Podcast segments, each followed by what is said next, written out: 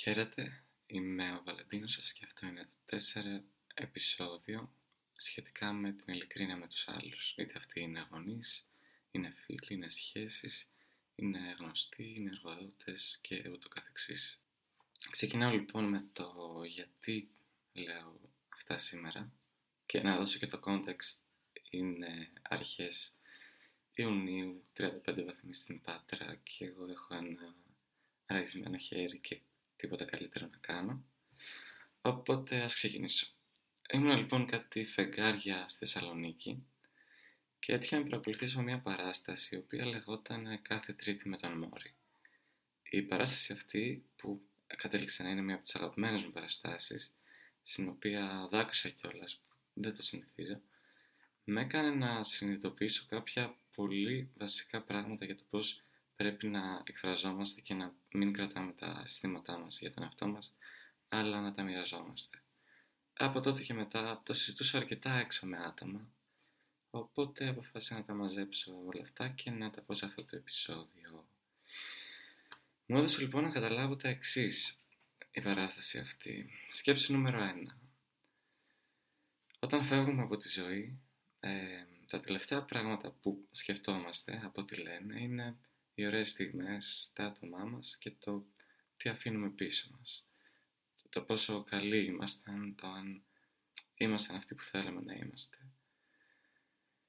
Όσον αφορά τα άτομα μας, επειδή όλοι μας γνωρίσαμε ωραία άτομα και άτομα που μας έμαθαν πράγματα, συνειδητοποιείς ότι γιατί δεν τους το λέμε όταν πρέπει, γιατί περιμένουμε την τελευταία στιγμή και αυτή δεν έρχεται.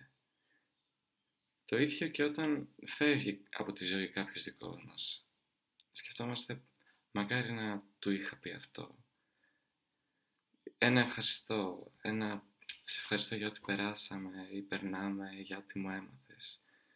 Σε ευχαριστώ που νοιαζόσουν για μένα, που νοιάζεσαι, οτιδήποτε, αν είναι ακόμα, αν υπάρχει ακόμα και συναστρέφεστε. Ευχαριστώ που με προσέχεις, με πρόσεχες και ας μην φαίνεσαι. Ευχαριστώ που είσαι εκεί. Ένα είμαι περήφανος για σένα, ένα μπράβο. Ένα μ' αρέσει αυτό σε σένα.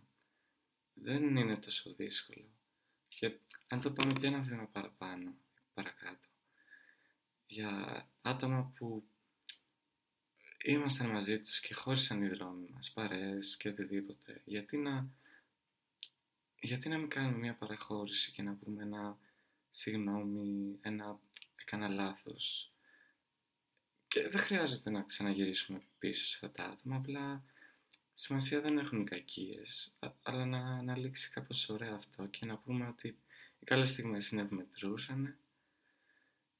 Οπότε και με τα άτομα που σπάσαμε άσχημα και με θυμό, πάλι στο τέλος θα δούμε μάλλον ότι δεν άξιζε αυτή η συμπεριφορά στο τέλος, αυτό το μάλωμα. Τους λέμε ένα ευχαριστώ και ένα συγγνώμη και προχωράμε κανονικά. Οπότε για τα άτομα που μπορούμε ακόμα να τους το πούμε, για όλους αυτούς, για αδέρφια, συγγενείς, φίλους, σχέσεις, πρώην φίλους, στη δουλειά, στα χόμπι μας, δάσκαλοι, μέντορες που είχαμε. Ας τους το πούμε τώρα. Ευχαριστώ.